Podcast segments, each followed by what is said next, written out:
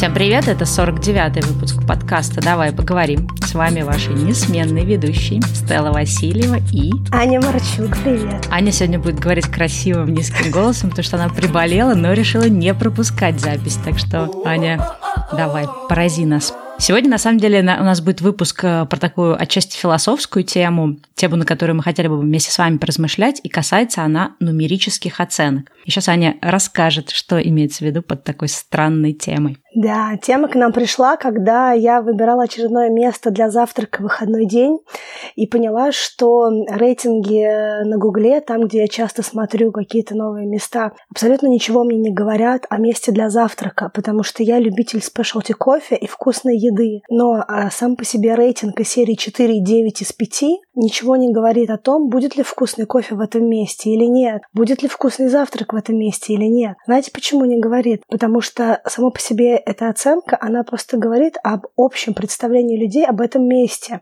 Формируется она из разных вещей. Может быть, людям понравилось само пространство, может быть, оно светлое и уютное, может быть, там вкусный кофе, а может быть, там вкусные завтраки, а может быть, там делают прекрасных лобстеров на обед, и эти 4,9 из 5 присвоены именно потому, что они делают прекрасный морепродукт. Я иду туда, чтобы пить кофе и есть вкусные яйца с э, тостами с авокадо, к примеру. И это триггернуло такую мысль э, у нас со Стеллой. Э, действительно ли оценки нумерические помогают нам в жизни, откуда они берутся, и можно ли их чем-то заменить в масштабе жизни, в чем плюсы и минусы того, чтобы всему придавать оценку в виде цифры, Именно об этом мы хотели сегодня поразмышлять. Выпуск будет, может быть, не столько практичный, сколько для нас э, философски любознательный, и, возможно, вам тоже понравится подумать об этом. И, допустим, если пример с кафе, может быть, не самый такой яростный в плане нумерических оценок, э, для меня, наверное, более такие яркие примеры, когда оценки даются нам самим, да, то есть одно дело, когда оценка дана какому-то мифическому кафе, и ты к этому отношения не имеешь, ты эту оценку используешь, да, просто для информации. А другое дело, когда кто-то ставит оценку тебе себе. И мы очень много думали о том, э, нужны ли нам эти оценки, э, что они нам дают, и, в общем, помогают они нам в жизни или не помогают. И, естественно, первое, о чем мы начали думать, это про школьное время, про то, что, в общем-то, именно там, наверное, да, мы впервые стали получать свои какие-то оценки и стали тоже на эту тему читать. И ты знаешь, кстати, Аня, я нашла вот тоже информацию, что здесь, например, в Америке есть э, там целое какое-то движение преподавателей, которые борются за отмену оценок. То есть в Америке оценки называются grades, и у них немножко по-другому, да, то есть у них не как у нас там от 1 до 5, у них э, буквенные, то есть A, A – это самая высокая оценка, ну, можно сказать, пятерка, и F, по-моему, или, или E, да, какая там последняя, B, C, D, E, вот, то есть у них буквенные оценки. Ну, в принципе, тоже, по-моему, 5 из 5. В каких-то, да, школах есть там 10 из 10 или, не знаю, там 100 из 100 оценки. И так вот, здесь вот в Америке есть целое движение преподавателей, которые как раз борются за то, чтобы отменить оценки и вместе оценок давать, например, ученику просто какую-то обратную связь, да, ты знаешь, я тоже, эм, когда готовилась к выпуску, думала про школу и о том, что вообще школа дает, когда ставит э, школьникам оценки. Во-первых, мне кажется, что само по себе расставление оценки очень сильно формирует модель э, хорошо и плохо. Допустим, пятерка это хорошая оценка, а тройка это плохая оценка. Такое мышление, оно дает тебе изначально а, неверную парадигму того, а, что конкретно для тебя важно, а что нет. К примеру, если пятерка всегда хорошо, это значит, что пятерка по физике, и пятерка по английскому, и пятерка по литературе. И по физкультуре. И по физкультуре. Это как будто бы равнозначная ценность и равнозначная значимость. А тройка по всему плохо. Но на самом деле, если подумать в масштабе личности, это не должно быть так. Не должно быть для ребенка, который учится в школе, одинаково важно пятерка по физике и пятерка по литературе, потому что, скорее всего, нет такой профессии, которая позволит э, ребенку в будущем такую же значимость прикладывать таким полярным а, предметам. Ну да, получается, что поставлено все с ног на голову. То есть изначально, по идее, да, оценка нужна, чтобы ну, вот дать понятие, в какой области у тебя лучше, в какой области у тебя хуже. Но, по сути, школа нужна для того, чтобы тебе понять, там, ты гуманитарий или ты математик, да, физик или еще что-то, или ты там про физкультуру. Грубо говоря, оценить тебя в разных областях, и эта оценка должна помочь тебе, э, тебе самому, да, понимать, в, в чем ты силен, в чем ты слабый, соответственно, делать какие-то дальнейшие жизненные выборы на основе вот этой информации. Но получается, что вот то, что ты сказала, у нас меняется фокус, то есть вместо того, чтобы обращать внимание на то, что, ну, окей, я плохо по, не знаю, пению, литературе и, не знаю, химии, зато я там офигенен, да, в физкультуре физкультуре, пойду там буду спортсменом. Но так не бывает, да, то есть ты не можешь там, ну, в большинстве, да, семей, ты прийти домой и сказать, что, слушайте, вот у меня тут вот по этим предметам пятерки, а по этим тройки, потому что мне эти предметы неинтересны. И сложно, да, представить такого гипотетического родителя, который скажет, ну и наплевать, к нам эта химия, как бы, да, не нужна. Конечно, скорее всего, большинство родителей и детей тоже такие, о, тройка, тройка, нет никаких троек, у тебя же остальные пятерки, ты же не можешь быть с тройками. И получается, что сменяется фокус, то есть э, есть просто задача получать хорошие оценки, да, если ты, например, там растешь в семье, где там строгие родители или у тебя там какой-то синдром отличника, но нет задачи именно фокусироваться на тех областях знаний, которые тебе ну, как бы действительно интересны или действительно пригодятся в будущем. Да, вот мне кажется, что э, задача школы, ты сказала про одну из задач школы, задача школы помочь ребенку простроить ориентиры в свою будущую профессию. Я также считаю, что дополнительная задача школы – это развить интерес у э, ребенка э, к разным сферам и дать определенное широкое представление того, какой массив информации вообще в мире существует. Просто показать ему, из чего вообще можно выбрать. Мы же, когда учимся, мы развиваемся, у нас нет возможности в детском возрасте понять, что вообще в мире есть. И школа как раз дает вот этот вот разносторонний компонент того, что в мире присутствует. Ты для себя можешь выбирать. То есть, по-хорошему, школа, когда тебе рассказывает о том, что есть такой предмет, как физика, есть такой предмет, как литература, даже внутри литературы тебе показывает, что есть вот такие-то направления, есть такие-то, что-то тебе больше нравится, может быть, тебе нравится поэзия, а просто тебе не нравится. Или то же самое математики, тебе, может быть, увлекают э, геометрия, линии, тебе абсолютно неинтересно, к примеру, алгебра, что-то еще.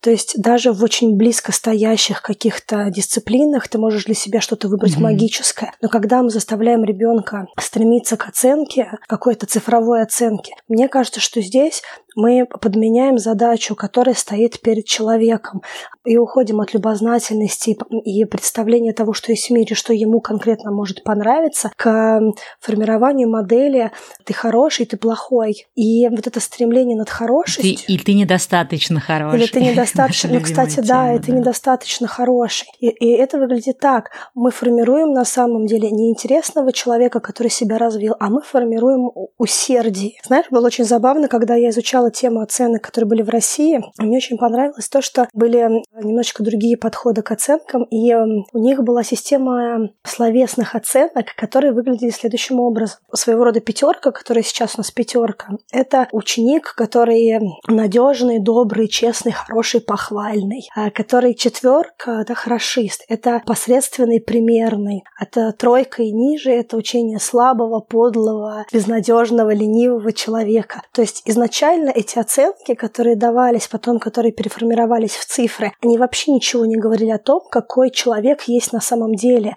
с точки зрения его личностных качественных характеристик. Они говорили о том, он э, скорее старательный или он скорее лоботряс. Скорее даже, даже так, если у него навязчивая идея, что ему нужны пятерки, или он просто понимает, что это слишком, слишком большие старания, и прикладывать он их не будет. Или там, не знаю, насколько у тебя строгие родители. Ты знаешь, я вот тоже думала, что, э, естественно, ну, когда разговариваешь такую тему, что, например, убрать оценки, ну, даже если там взять в школе или где-то еще в жизни, то людям кажется, что ну а как же без оценок, да, как же давать людям обратную связь, как же ученик потенциальный, этот ребенок, там, человек, его родители будут знать, хорошо или плохо он справляется, что это, знаешь, некая такая, как это, гайдлайн, да, некая как-то направляющая. Но вот я как раз читала вот в этой статье, соответственно, вот про этих вот американских профессоров, которые пытаются уйти от э, системы оценки, они говорят о том, что эффективное обучение – это когда это такой микс э, э, подробной, личной, персонализированной обратной связи и некий такой коучинг, да, то есть как бы как вот ты как подходишь к любому э, ученику как тренер, то есть у тебя нет задачи сказать ему, плохой он или хороший, у тебя есть задача дотянуть его до определенного уровня. И, ну, наверное, чтобы тоже проиллюстрировать, у меня такой пример. То есть представьте, что дети сделали какое-то домашнее задание по математике, какие-то там сложные расчеты арифметические, и кажется, что да, в таком простом предмете, как математика, логично дать оценку там 3, 4, 5, 2, там, в зависимости от того, как человек решил. Но насколько ценнее была бы эта оценка, если бы, например, профессор, да, зная ученика там, или преподаватель, неважно, он бы, например, ему написал бы, да, что смотри, у тебя очень правильная логика размышления, но у тебя нет внимания к деталям, поэтому во время расчетов ты допускаешь какие-то вот такие вот э, мелкие ошибки, да, из-за своей невнимательности, и из-за этого у тебя получается в конечном итоге плохой результат. Если ты сфокусируешься э, на вот деталях и на внимании, то у тебя будет лучше получаться, да, точный расчет. Там другому ученику можешь сказать, что смотри, у тебя сложно идут эти расчеты, не переживай, понимаешь, что тебе нужно больше времени, больше там информации, подготовки, чтобы это сделать, обрати внимание на то-то, то-то, или хотя бы до такого да, уровня научись понимать эти расчеты. И получается, что вот такая персонализированная оценка, она фокусирует ученика, и неважно, это ребенок или это взрослый человек, да, который проходит какое-то обучение, она фокусирует человека на том, что, собственно, ему улучшать. Да. И этот человек может решить для себя. То есть, например, этот гипотетический ученик может решить, что ну, вообще-то мне не так важно делать правильные расчеты, мне важно, чтобы я э, понял логику расчетов и мог приблизительно считать. И тогда он, ну, он будет знать, что, что ему дальше делать с этой оценкой. То есть ему не надо фокусироваться на том, что, ой, мне поставили три, что это значит. И там, собственно, есть идея в том, что, почему я сказала, да, такой тренерский подход, что ты должен просто либо до определенного уровня дотянуть ученика, ученика, то есть ты понимаешь, что там твоя задача как учитель по математике, что все ученики понимали там логику расчетов, хотя бы на каких-то базовых уровнях. И, соответственно, каждого ученика ты дотягиваешь до своего уровня. И получается, что это цене. И э, логика вообще вот того, чтобы уйти от оценок и давать просто рецензию подробную, заключается в том, что когда ты даешь оценку, да, вот то, что ты сказал, ты фокусируешь человека на неправильную цель. То есть он фокусируется просто на, на оценке, а не на том, чтобы получать знания или на том, чтобы как-то совершенствоваться в этой области. Но когда ты ему даешь рецензию, не давая, да, вот этой нумерической оценки, ты перекладываешь на него ответственность за то, хочет он дальше развиваться или нет. То есть ты ему даешь инструменты, да, по сути, это как вот можно дать рыбу человеку, а можно дать удочку, да, то есть ты даешь ему эту удочку, и дальше это его задача, хочет ли он с этой удочкой пойти э, ловить рыбу или делать что-то еще. С точки зрения качественных характеристик, э, мне кажется, что это было бы очень ценно для именно школ э, в разных предметах внедрить определенную матрицу качественных характеристик. К примеру, есть э, разные свойства личности. Допустим, есть творческий человек. У него все, что он делает, обладает определенным элементом творчества. Бывают нестандартные решения, что человеку свойственно нестандартное решение. Есть люди, которые очень ориентируются на, на четкость исполнения. Есть люди, которые которые ориентируются на срочность исполнения. Как правило, они первые сдают все работы и прочее. Есть люди, которые э, ищут самый короткий путь к решению какой-то задачи. Есть люди, которые готовы копать глубоко и многие другие качественные характеристики. Так вот, если бы школа внедряла такой э, подход, можно было бы гораздо проще помочь э, студенту, школьнику определиться с тем, какие качества у него превалируют. И дальше, допустим, это дало бы очень хорошее подспорье э, потенциально человеку, который будет работать над профориентацией этого школьника, видя его сильные и слабые качества в масштабе всех предметов, сформировать для него пул потенциальных профессий или определенных качеств, которые которые ему просто или легко изображать, потому что основная проблема, когда мы доходим до профориентации ребенка уже в подростковом возрасте, когда он думает о будущей профессии, об образовании уже следующем, да, допустим,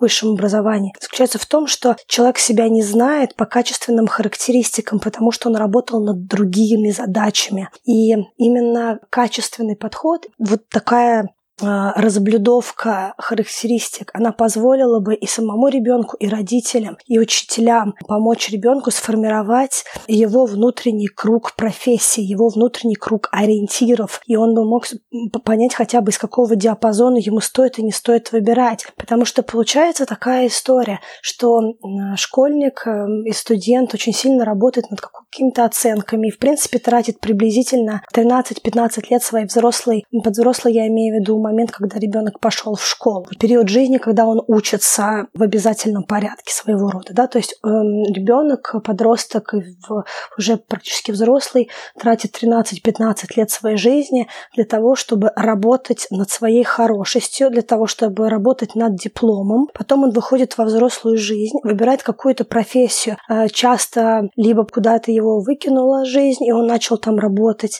либо э, у него есть родители, которые как-то его видят, и он идет туда, куда родители его направил. Эм, либо, может быть, какой-то другой есть триггер, но очень редко ребенок знает, чем он конкретно хочет заниматься. И мы получаем приблизительно 25, 30, 35, 40-летних людей, которые вдруг поняли, что они потратили 15 лет обучения, а потом еще лет 10 своей карьеры, занимаясь тем, что вообще никаким образом не отражает э, жизненную потребность этого человека. И тогда человек начинает метаться в поисках того, что действительно ему близко близко. Да, ну слушай, я думаю, что э, как бы проблема оценок не только в том, что они как-то мешают тебе определиться по жизни, исключено, что даже без оценок все равно было бы немножко сложно человеку на этапе там школы и даже университета понять, что он хочет от жизни, скорее проблема, ну, для меня, да, скорее проблема оценок в том, что они тебя загоняют вот этот вот формат, что тебе кто-то дает э, какой-то рейтинг, и, в принципе, этот вот идея этого рейтинга, она остается с тобой э, как бы на всю жизнь. Ну, я думаю, что про, вообще про самооценку и про то, что мы всегда ждем, что нас кто-то оценит, и вот эта вот внешняя оценка является, как бы заменяет, точнее, наш внутренний ориентир. Мы как-нибудь в отдельном э, выпуске поговорим. Я хотела бы остаться, да, в этой теме именно нумерических оценок. И ты знаешь, вот что интересно, в принципе, вот эти рейтинги, да, они же никуда не пропадают даже в какой-то нашей более взрослой жизни. Я сейчас вот вспомнила историю, когда я работала в одной из компаний международной, там, соответственно, была такая система, это, в принципе, во многих международных компаниях, э, называется называется appraisal, да, когда тебе дают какую-то оценку. То есть есть какая-то единая система оценивания каждого сотрудника. По-разному эти appraisal работают. В той конкретной компании нам давали оценку от 1 до 5. В тот период я была настолько уверена, что мне не то, что 5 дадут, что мне дадут просто 6 из 5, потому что в тот период я только пришла в компанию, у меня была куча мотивации, я там оставалась допоздна, делала гораздо больше, чем от меня не то, что требовалось, но чем физически можно было успеть 8-часовой рабочий день, но мне было очень интересно работать в этой компании, мне хотелось как бы больше всего сделать, больше всего успеть. И у нас там не хватало в тот момент сотрудников, соответственно, все задачи были распределены между другими, теми сотрудниками, которые имели. То есть у нас был реально большой перегруз по работе, и мы классные какие-то проекты делали, все. То есть в целом, да, вот наша, как бы к нашей деятельности как отдел маркетинга не было никаких пререканий. Я была очень горда, в общем, когда шла на этот апрайзл, думала, ну сейчас меня похвалят, скажут, да, что я молодец, что я не зря выкладывалась, и что я не зря работала сверхурочно. И когда закончила этот апрайзл, мне сказали, что моя оценка 4 с минусом. Большего, наверное, разочарования за свою какую-то карьерную жизнь со мной, наверное, не было, потому что у меня случился какой-то такой вот, э, не знаю, как-то диссонанс примерно в голове. Я подумала, минуточку, я считаю, что я выкладывалась, что я просто, не знаю, там рвала себя на британский флаг, как будто бы это мой собственный бизнес. То есть я действительно делала очень много. И сейчас мне говорят, что не то, чтобы я там на 5 или на 6, как я ждала, да, не сделала, что я даже на 4 не сделала, мне поставили 4 с минусом. То есть получается, что я вообще далека от того, чтобы, ну, даже хотя бы, как что называется, выполнять свою работу. Получается, что я должна была еще больше сделать, да, чтобы заслужить эту пятерку, но я не понимала, как физически или даже вот ну, на уровне результатов можно было сделать больше при тех ресурсах, которые у нас были, и как мы выкладывались. То есть после этого я, я поняла, что вот эта вот оценка, которая, ну, как мне э, объяснила потом начальница, что, ну, вот просто это так всегда специально ставят ниже, чтобы там тебя замотивировать, но на самом деле это нифига не мотивирует. Я не знаю, может, каких-то людей, у которых комплекс отличника это мотивирует, но, видимо, у меня не было этого комплекса, меня это, наоборот, расстроило и разочаровало, и я поняла, поняла, что а зачем вообще тогда стараться? Зачем вообще делать что-то сверх силы, если все равно твои усилия не будут оценены, условно говоря, на 5? Но меня, наверное, отчасти успокоило, когда я поговорила с другим коллегой, тоже там только недавно пришел в компанию, и он очень хотел в эту компанию попасть, и его э, ну, не хотели вначале брать, потому что у него не до конца как бы его резюме соответствовало этой позиции, но он пообещал, что он просто тоже порвется на британский флаг и будет соответствовать этой позиции. И он очень много сделал того, что, в принципе, даже не ожидалось от него вот на этой конкретной должности. И когда, в общем, мы с ним обсуждали это, я говорю, прикинь, мне поставили 4 с минусом. Он такой, Стелла, расслабься, мне поставили 3 с плюсом. Я просто эти полгода там дома не появлялся, в общем, делал все, все свои там дела. Ну, то есть вот он даже больше степени порвался, мне кажется, на этот флаг, чем я. И он говорит, ты знаешь что, я просто понял, что я буду работать как остальные мои коллеги, то есть буду делать работу, да, как бы спустя рукава, потому что если моя работа оценивается на три, да, то зачем мне стараться? Ну, я буду делать просто как мои коллеги, когда там можно работаю, когда можно халявлю, да, не особо напрягаясь для компании, ничего такого не делая. И вот это тоже, да, вот к вопросу о нумерических оценках. Если бы мне в тот момент, да, в той конкретной, ну, вот ситуации Прайзел сказали, что мы считаем, что ты классно поработала, ну вот, пожалуйста, мы тебе придумали списочек областей, в которых ты можешь развиваться. То есть э, я бы, да, уходила бы с этого опрайзила с ощущением, что э, меня оценили, что я молодец. Даже не то, что оценили, а признали, что я не зря, да, так старалась и делала выше своих сил. И у меня появился бы какой-то новый ориентир, куда я могу дальше расти и развиваться, особенно если мне бы сказали, что вот если ты такие вот, да, закроешь, там, не знаю, навыки или знания, или такие проекты закроешь, там у тебя может ждать какой-то промоушен или повышение зарплаты. Но просто вот эта оценка, она не, не, совершенно никак не мотивирует. И в том числе почему? Потому что у каждого из нас свое отношение к оценкам. То есть, условно говоря, для компании им кажется, что 4 с минусом – это классная оценка, и мы вообще пятерки никому не ставим. Да? Там, может, поставим одному человеку в компании, который, я не знаю, что там нашел миллион долларов под своим столом и отдал их обратно в бюджет компании какую-то должен знать, что это невероятное сделать. А всем остальным мы ставим типа четверки, четверки с минусом. Это наш такой способ оценивать людей. Но для каждого же человека своя оценка, а для меня, например, четверка это не оценка, да, то есть четверка это плохо. Для меня хорошо это пять. Если все, что меньше пяти, это значит, что я не справилась. И получается вот тоже в этот момент что мы все очень по-разному относимся к оценкам, и поэтому наша реакция на оценку будет тоже разной. То есть, может быть, кто-то, да, у кого, не знаю, нет каких-то амбиций, ну, не было амбиций получить пятерку, получил свою четверку, он такой, ну, отлично, я, по крайней мере, неплох. Ну, то есть, вот понимаешь, что здесь вот, вот, вот еще такой тоже минус оценок, что они вроде бы должны быть, ну, как призваны быть объективными, а на самом деле они очень субъективны. Самое главное, что э, с точки зрения твоей истории, сама по себе цифровая оценка, она, возможно, дала определенные вещи и чару, потому что они видят, какой разброс по всем сотрудникам, но она ничего не дала э, сотруднику. Лично сотруднику, э, да. И все равно ты получил какую-то качественную обратную связь, которая тебе гораздо больше дала понимание, как тебя видит твой непосредственный руководитель, который, в общем-то, является репрезентацией позиции компании для тебя. Да, но видишь, это вот как со школой. Когда ты получаешь оценку, у тебя сдвигается фокус. То есть, если вспоминать этот период, я совершенно не помню, давали ли мне какую-то обратную связь, вот именно качественную, да, то есть вот такую подробную рецензию. Но все, что я запомнила на всю свою оставшуюся жизнь, как мне поставили 4 с минусом за год работы, когда я реально там рвала все мягкие части тела. И, и, и все, понимаешь? То есть вот, вот это об этом, что оценка, когда она говорит о том, э, в каких областях ты можешь развиваться, то есть когда она персонализирована и она детальна, она цена, а просто цифра, даже если она помогает какому-то мифическому HR, она на самом деле служит во вред э, всей компании, потому что с оценками есть разночтение, потому что мы по-разному воспринимаем разные оценки. И плюс у нас есть желание, опять же, сравнивать. То есть, понимаешь, вот я, например, получила эту 4 с минусом, я расстроилась, но потом я узнала, что моим коллеге поставили 3, и мне стало от этого легче. Я подумала, а, ну так если ему поставили три, так это значит, я молодец. Но в этот момент он расстроился, он мог подумать о том, что минуточку, то есть я работал хуже, чем Стелла. То есть, понимаешь, это включает ненужные какие-то мысли, и вместо того, чтобы человеку фокусироваться реально на, на том, что он мог бы улучшить, он думает о том, о чем, в принципе, да, думают все люди, почему я лучше, почему я хуже, почему я недостаточно хорош и так далее и тому подобное. Да, и видишь, какой еще момент? У тебя получается, что как только ты получила нумерическую оценку,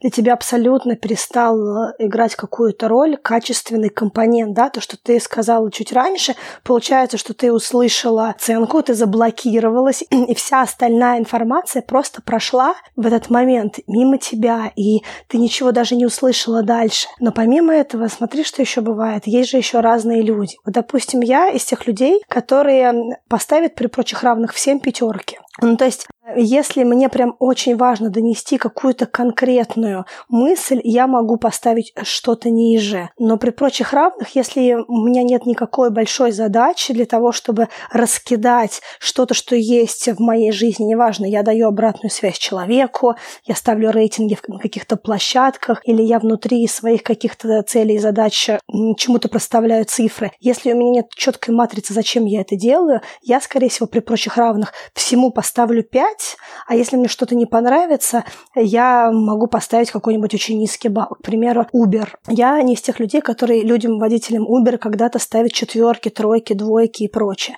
У меня есть э, формат э, оценок, который делится на три части. Э, это пятерка, если мне все понравилось. Это единица, если у меня был абсолютно хамский водитель, который, я считаю, не должен работать в Uber, и тогда я просто ему ставлю, чтобы его максимально быстро не было в Uber. Я знаю, что в Uber ниже четырех с половиной баллов э, убирают водителя. И я понимаю, что если ему поставлю 4, он будет долго идти к тому, чтобы его брали. Если единичку быстро, или если он также, как э, он обращался плохо со мной, он обращался с кем-то еще, скорее всего, буквально несколько отзывов доведут его до точки. Но есть у меня также еще категория, когда я просто не ставлю в Uber оценку, если, допустим, даже что-то пошло не так, но я, допустим, считаю, что человек себя так повел, потому что у него могли быть какие-то личные факторы. Плохой день, или я понимаю, что, возможно, я тоже как-то повлияла на его какую-то реакцию, или просто у меня недостаточно сейчас э, энергии или желания или мысли, почему он так плохо со мной поступил или как-то поступил, и я могу вообще ничего не поставить. То есть, если у меня недостаточно мотивации для того, чтобы поставить человеку единицу, и я не готова ему абсолютно точно ставить пятерку, я просто ставлю рейтинг в покое, не поставлю ему ничего. Фактически в моей системе координат есть один, ничего и пять. Тогда как э, есть люди, которые ставят 5, 4, 3, 2, 1. И вот есть какой-то водитель, который при прочих равных, да, какой-нибудь, не знаю, там, Иван, который э, при прочих равных хороший водитель, и он делает свою работу хорошо. Вот он меня отвез, и все было хорошо. У меня не возникло никаких эмоций, реакций, ничего. Он сделал свою работу как должен был. Я от него не ожидала, что он будет мне петь песни, кидывать мне деньгами, угощать меня конфетками. Просто нужно было, чтобы он меня отвез из пункта А в пункт Б на, на чистой э, машине, э, не курил, э, не слушал шансон и не разговаривал все время со мной, и не тормозил резко, и не кричал матом на других водителей. И не спрашивал, знаешь ли ты, когда ехать. Но это меня меньше смущает. Я скажу, когда ехать. Мне, мне важно, чтобы мне не создавали какого-то дискомфорта или негатива. Мне не нравится, когда водители матерятся. Мне не нравится, когда они резко жмут на тормоз, когда они курят, когда они слушают громко музыку, особенно не ту, которую я хотела, или когда я прошу, они могли бы выключить музыку, они делают какой-то звук, который говорит мне о том, что им совсем не нравится, но, но они выключат. Знаешь, и ты сразу себя чувствуешь плохо, что ты в машине, за которую ты платишь, еще выключила водителя музыку. Так вот, если никакого негатива не было, и этот Иван меня просто довез до дома откуда-то, не знаю, из какого-нибудь ресторана, я ему поставлю 5, потому что он сделал свою работу хорошо. А кто-то хотел какой-то special treatment, и ему кажется, что Иван при прочих равных был хорош, но ничего особенного он как водитель для них не сделал, и они ему поставят 3 или 4. И таким образом приблизит Ивана к тому, чтобы он мог быть э, выброшен из пула водителей э, Uber хотя он хороший водитель, он все делал хорошо. Слушай, ну, скорее всего, не будет выброшен, потому что если у него много поездок, один рейтинг не скажется. Но я понимаю, о чем ты говоришь, о том, что у всех очень индивидуальные оценки. Я просто знаю хорошо человека, который здесь тоже в Сан-Франциско водит э, Uber, и он говорит о том, что люди иногда ставят плохие оценки что, условно говоря, он подвозит клиента, и ему клиент говорит, высадите меня здесь. Он говорит, я не могу вас высадить нигде на этой улице, потому что здесь не разрешено да. ну, останавливаться, даже вот эта э, выгрузка пассажиров. А в Сан-Франциско реально с этим жестко, и вот этот человек мне рассказал, что у него постоянно штрафы, то есть он буквально вроде бы все было легально, он остановил машину, дал выйти пассажиру, и потом ему там через несколько дней приходит штраф там на 100 или на 200 долларов о том, что он остановился в том месте, где нельзя, потому что есть там такая линия, автобус в трех сантиметрах, здесь то нельзя, ну, то есть очень строго. Так вот, возвращаясь к истории, то есть некоторые люди ставят оценку за то, что человек говорит, я не могу вас здесь высадить, вам, к сожалению, придется пройти до, ну, куда вам надо, потому что здесь вот вся вот эта дорога, да, здесь запрещена остановка. И человек, естественно, злится, потому что он не получил, да, свой сервис, который ему нужен, и он, соответственно, ставит плохую оценку. Или там еще одна тоже была история смешная, когда была большая пробка, и, соответственно, этот человек был, ну, вот водитель Uber, он был на, на другой стороне дороги, да, и он помахал, э, ну, как бы пассажиру, сказав, что перейди дорогу, да, по пешеходному переходу, и, а я тебя здесь подожду. Этот человек не захотел, он говорил, нет, развернитесь, пожалуйста, и доедьте до моей стороны. Соответственно, у него заняло 20 минут развернуться, доехать до той стороны, потому что была стоячая пробка. И человек, естественно, оставил ему плохой рейтинг и был супер недоволен, потому что, типа, он куда-то торопился. Ну, то есть, опять же, оценки очень субъективны, потому что человек, да, оценивает с точки зрения своего, своей текущей ситуации. То есть, ему кажется, что это ну, невыносимо, что водитель Uber ехал 20 минут. Как бы, да, водитель Uber, непонятно, почему нельзя было просто перейти дорогу и, соответственно, не терять эти 20 минут. Ну, то есть, вот оценки с одной стороны, знаешь, вот мы сейчас, э, когда дошли, например, до Uber, да, или сейчас там, если вернуться к ресторанам, то есть вроде бы кажется, что оценки все-таки нужны, потому что они все равно помогают тебе как-то сориентироваться, как-то сузить свои, э, не знаю, свой поиск, если мы говорим о ресторанах, если мы говорим об Uber, да, Uber нужны оценки для того, чтобы действительно отфильтровывать каких-то совершенно негативных пассажиров или совершенно негативных водителей. То есть, получается, без оценок мы никуда не можем деться. Э, видишь, нет, не получается, потому что оценка ничего не дает. Оценка настолько субъективна. Тройка не, это не тройка. Это тройка у тебя, может быть, пятерка у меня, да? То есть это тройка. Да, да. Она не дает никакого ориентира. Получается, какая история? Оценки нумерические как будто бы ввелись как какой-то объективный, понятный, сравнимый между собой. Да, они на самом деле очень субъективны. Э, такой показатель. Но на самом деле это не так, потому что имея просто нумерические оценки, невозможно до конца понять, э, в чем вопрос. И если бы вместо этих оценок были какие-то качественные критерии, не все, допустим, любят оставлять комментарии. Слушай, а у меня, кстати, есть хороший пример про качественные критерии. Я э, как-то останавливалась где-то на Airbnb, и мне почему-то очень не понравилось это место. Ну, то есть там много было вопросов к этому месту, я очень хотела оставить плохую оценку. Но что интересно в Airbnb, видимо, они исключили вот этот момент, когда человек, например, просто психанул, да, или, или просто человек, например, такой, который легко расставляет всем единички, они исключили момент. То есть ты не можешь, когда ты останавливаешься в Airbnb,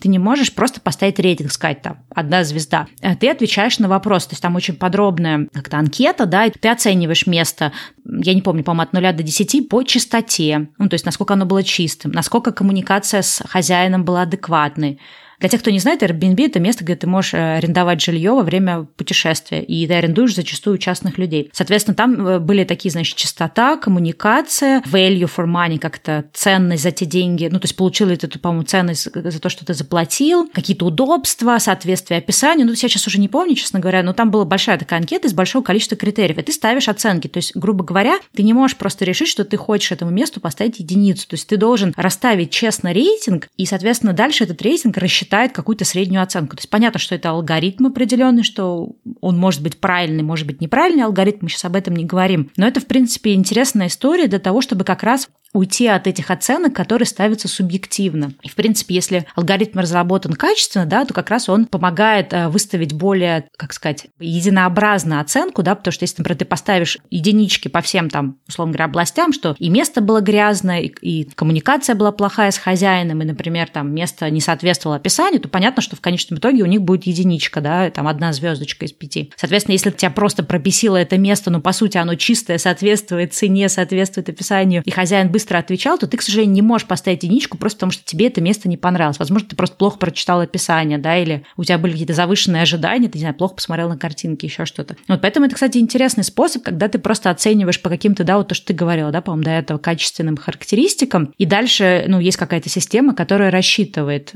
Потому что тебе это дает понимание, что произошло. По цифрам невозможно понять. И сейчас мне кажется, что мир такой стремительный, столько всего происходит, просто везде окружен какими-то бесконечными оценками. И это очень сильно снижает, мне кажется, ориентиры для бизнеса, для сервиса. Мне кажется, что очень здорово, когда то, что ты получаешь как обратная связь, качественная. Допустим, когда ты работаешь в корпорации, ты приучаешься к тому, что ты должен получить качественную обратную связь. То есть ты не можешь просто прийти, допустим, сказать кому-то, мне не нравится. Потому что мне не нравится, это не обратная связь. Это внутреннее ощущение человека. Тебе говорят, что тебе не нравится. То есть, если ты хочешь дать обратную связь, что тебе что-то не нравится, что тебе не нравится. И человек должен подумать о том, что ему не нравится, и сказать. К примеру, у тебя была презентация, в ней было очень много цифр, очень мало было какой-то эмоциональной э, составляющей, поэтому людям было скучно. Либо наоборот, у тебя была презентация, в ней было очень много картинок и всего на свете, но очень мало было цифр и фактов, фактов, и поэтому люди не знали, что делать с этой информацией, либо эта информация для них не практичная. И ты тогда можешь пойти с этой обратной связью и пойти что-то делать. А если тебе просто сказали хорошо или плохо, это такая прямая аналогия в оценочный формат, да, там, где хорошо это 5, к примеру, а 3 это плохо, то ты э, теряешься в своих следующих шагах, и ты не можешь двигаться дальше. Так же, как в школе ты не можешь двигаться дальше, если ты просто получаешь пятерки, тройки, четверки и не знаешь, э, где твоя профессиональная деятельность, как она может выглядеть. И еще знаешь, что мне не нравится вообще в нумерических оценках, особенно если мы говорили там вернуться на секунду в школу, что она формирует очень большую полярность то есть э, твоя жизнь выглядит как какой-то э, диапазон, при котором есть черное и белое, и у тебя абсолютно нет никаких э, промежуточных ориентиров. И получается, что когда у тебя все пятерки, ты работаешь на пятерке, для тебя становится все одновременно важно. Знаешь, все предметы важны, потому что все предметы должны быть на 5 или как минимум там на 4 с плюсом. И ты такой растешь в этой парадигме, и дальше ты идешь куда-то работать в какие-нибудь там компании и прочее, и дальше тебе расставляют какой-нибудь такой другой тоже человек а, ориентиры. И получается, что приоритет из серии все важно. Но не может быть все важно. Знаешь, как говорят, если все важно, то ничего не важно.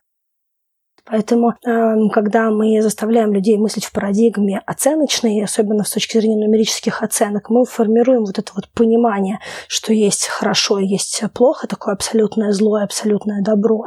И мы потом э, всю свою жизнь э, работаем на то, что нам все важно, и у нас нет никаких каких-то приоритетов более качественных. Вот это тоже момент, который меня во всех этих нумерических оценках всегда расстраивает. Ну да, но еще знаешь, что же такой вот э, момент, э, как я уже говорила, да, мы можем сделать какой-то отдельный выпуск про самооценку, про то, как мы себя оцениваем какими-то внутренними своими э, силами, или мы все время ждем внешнее подтверждение нашей там хорошести или нашей там чего-то еще. Но самое вот для меня плохое в оценке, что она реально может тебя выбить из колеи, потому что есть ожидание, да, есть реальность. То есть оценка, она может быть на самом деле не такой уж плохой. То есть, может быть, кто-то тебе поставил 4, потому что он считает, что 4 это хорошая оценка. И он может пятерки раздает крайне редко. Но поскольку у тебя есть свои ожидания да, по поводу того, что ты хочешь получить, или по поводу того, что ты думаешь про ту или иную оценку, ты, соответственно, можешь очень сильно расстроиться. Вторая фишка, что когда, например, ты делаешь какие-то вещи, да, где тебя постоянно оценивают, не знаю, будь то там водитель Uber, или не знаю, ты делаешь подкаст, да, и тебе ставят звездочки, условно говоря, да, вот если поговорить об этой теме, то есть когда ты, например, заходишь э, там в свои отзывы, и ты видишь, что кто-то тебе там поставил одну звездочку, и ты, как вот, например, человек, который что-то делает, делает, да, что подвергается оценке, ты можешь попасть в два состояния. Либо ты можешь очень сильно, ну, в три, окей. Ты можешь очень сильно расстроиться и просто, да, вы, быть выбитым из колеи. Ты, конечно, можешь быть тем толстошкурым человеком, мечтой всех, мне кажется, создателей, когда тебе просто пофиг, какую тебе оценку ставят. Третье, да, что чаще всего происходит, что ты начинаешь на эту тему очень много силы и энергии тратить. То есть ты начинаешь думать, а почему мне поставили один? Это потому что я действительно что-то плохое делаю? А что, например, под этой единичкой из пяти возможных имелось в виду? Это означает, что у меня плохое качество качество звука, у меня не знаю, плохой контент, я плохо говорю, я говорю неинтересно, я плохо подаю. То есть ты этой оценкой просто попадаешь в такой, не знаю, какой-то замкнутый круг своих мыслей, из которого ты не можешь выйти, где ты пытаешься понять, но ты все равно ничего понять не можешь, потому что, опять же, если нет э, отзыва, да, то есть если человек не оставил отзыв, где он объяснил, что ему не понравилось, то ты ничего с этим сделать не можешь. Второе, да, то, что, в принципе, он даже может оставить отзыв, но он может просто написать, что, не знаю, тупые ведущие, например, да, ничего интересного не говорят. Но есть тогда тоже возникает вопрос, они, ну, тупые для кого? Почему там остальные, условно говоря, 500 отзывов были положительные? И какую ценность несет вот этот вот один отзыв? Ну, то есть очень непонятно там, да, если ты делаешь, например, свою, да, вот эту деятельность, э, которую люди оценивают, если она очень, ну, как сказать, она связана с какими-то темами, да, опасными. То есть, условно говоря, одно дело, когда у тебя подкаст про какие-то такие вот нейтральные темы, другое дело, ты, например, сделаешь подкаст про феминизм или про ЛГБТ или еще про что-то. Я уверен, что количество там негативных, да, оценок будет гораздо выше, просто потому что кого-то бомбит от феминизма, как у девчонок, у которых подкаст про секс, помнишь, постоянно схватывают да. какие-то сложные оценки, комментарии такие всякие. Да, и получается тоже, и даже в этом смысле оценка оценки рознь, да, то есть э, если ты делаешь что-то такое не, не нейтральное по тематике, да, по энергии и эмоциям,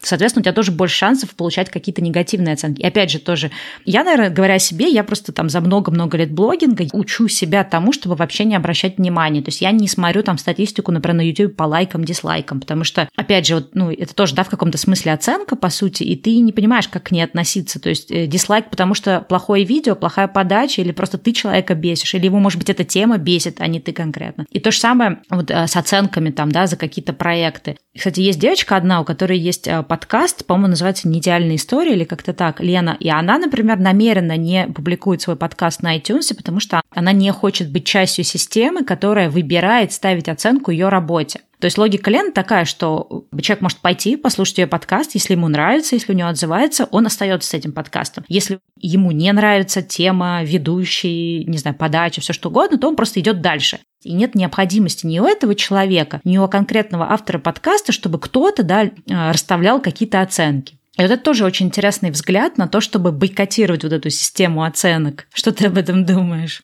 Это достаточно такой rebellious акт, mm-hmm. как-то бунтарский, бунтарский, потому что э, если посмотреть, допустим, на нашу статистику, то на iTunes генерит для нас 35% а, всех а, слушателей, и э, по-хорошему она решает себя достаточно большой аудитории, и, в принципе, с одной стороны, она лишает себя, но она также лишает аудитории возможности узнать про этот подкаст, если они слушают а, через iTunes, да, естественно, это тоже такой немножечко грустный момент.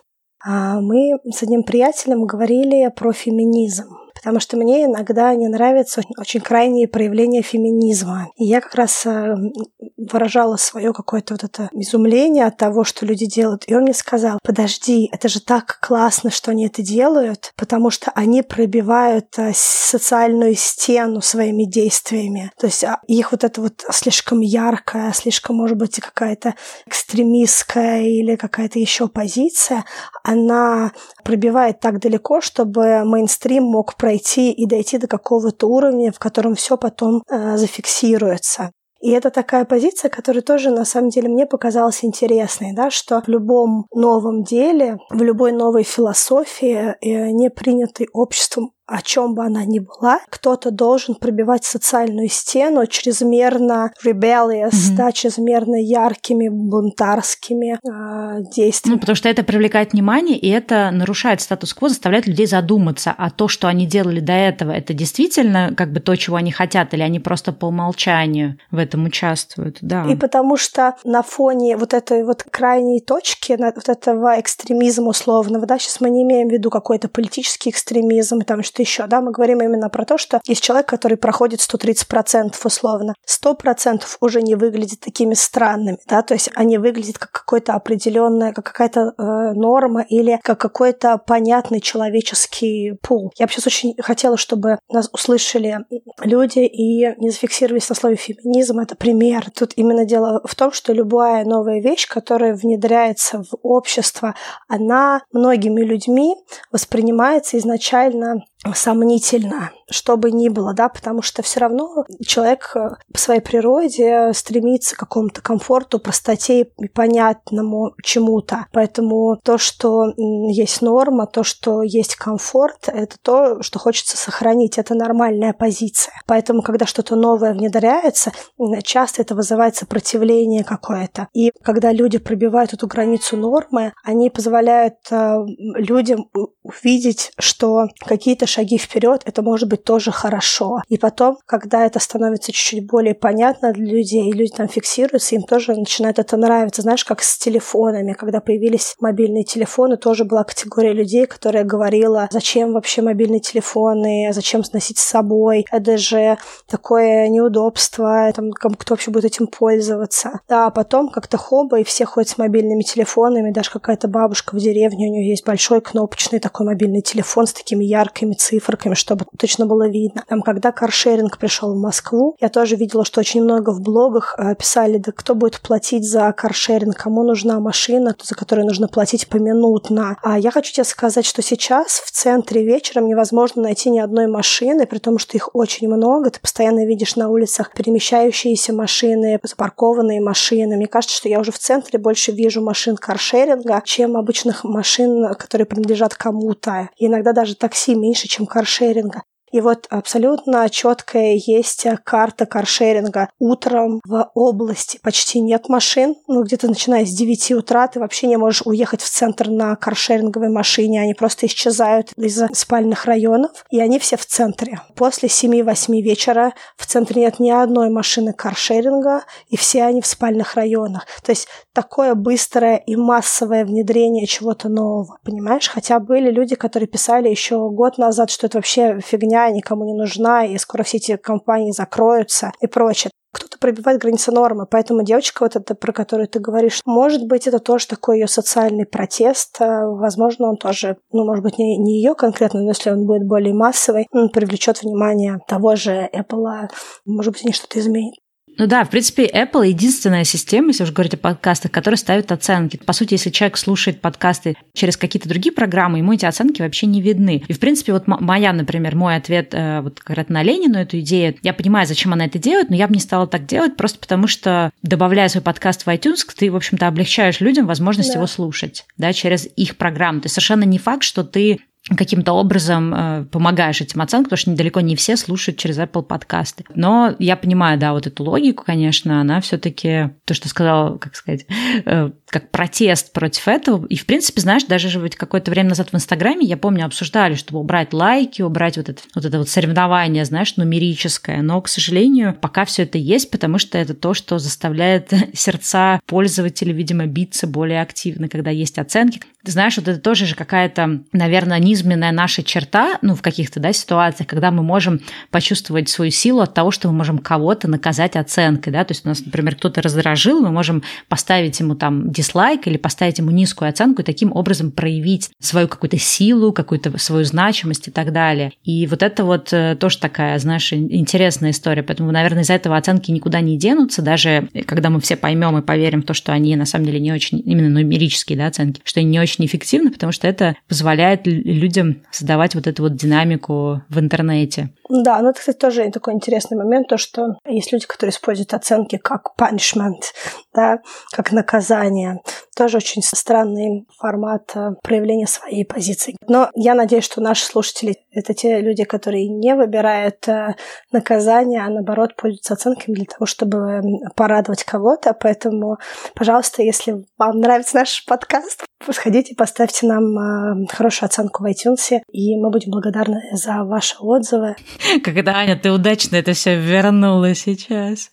воспользовалась, так сказать, моментом и положением. Но я надеюсь, что вам понравилось наше философское размышление о значимости или, возможно, незначимости нумерических оценок, о том, что не все в мире должно иметь цифру рядом с какой-то позицией. И, в конце концов, цифры очень много где не имеют важного критерия с точки зрения возраста, других вещей. Поэтому оценивайте качественно, оценивайте с добротой и надеюсь, что то, что мы сегодня со Стеллой обсуждали, вызвало у вас э, интерес, удовольствие и, может быть, запустило какие-то дополнительные мысли. Да, слушай, но у меня, наверное, больше будет послание такой оценки, а как получать. Я поняла за столько лет, что оценки не имеют никакого значения, и каждый раз получая какую-то оценку, перед тем, да, как ты попадешь в какую-то негативную эмоцию или, наоборот, радостную эмоцию по поводу этой оценки, стоит себе всегда напоминать, что оценка – это очень субъективно, что она ничего не несет за собой, что она не так уж значима, и, условно говоря, если мы там как-то очень сильно, например, когда-то давно переживали по поводу оценок в школе или кто-то там гордился, что у него там, условно говоря, красный диплом, то спустя много лет и даже спустя пару лет, это все перестало иметь значение. И точно так же любая оценка сейчас в моменте может быть очень грустно или печально от плохой оценки, или очень радостно от хорошей, но на самом деле пройдет чуть-чуть времени, и это все перестанет иметь значение. Поэтому мне кажется очень важно напоминать себе о том, чтобы не фокусироваться на оценках, может быть, больше фокусироваться на таком вот, на рецензии, если она есть, да, то есть если есть конкретное пояснение, конкретные какие-то критические рекомендации или какая-то конкретная обратная связь, э, фокусироваться на этом,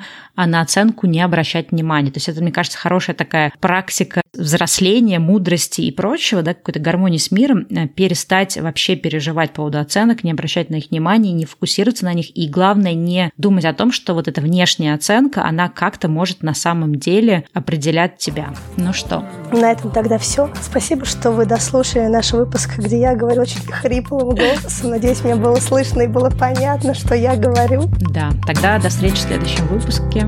У нас следующий выпуск будет выпуск с сюрпризом, я так понимаю. Да, и мы расскажем о нем позже. Да, так что до встречи в 50-м юбилейном выпуске подкаста «Давай поговорим». Ну все, пока-пока.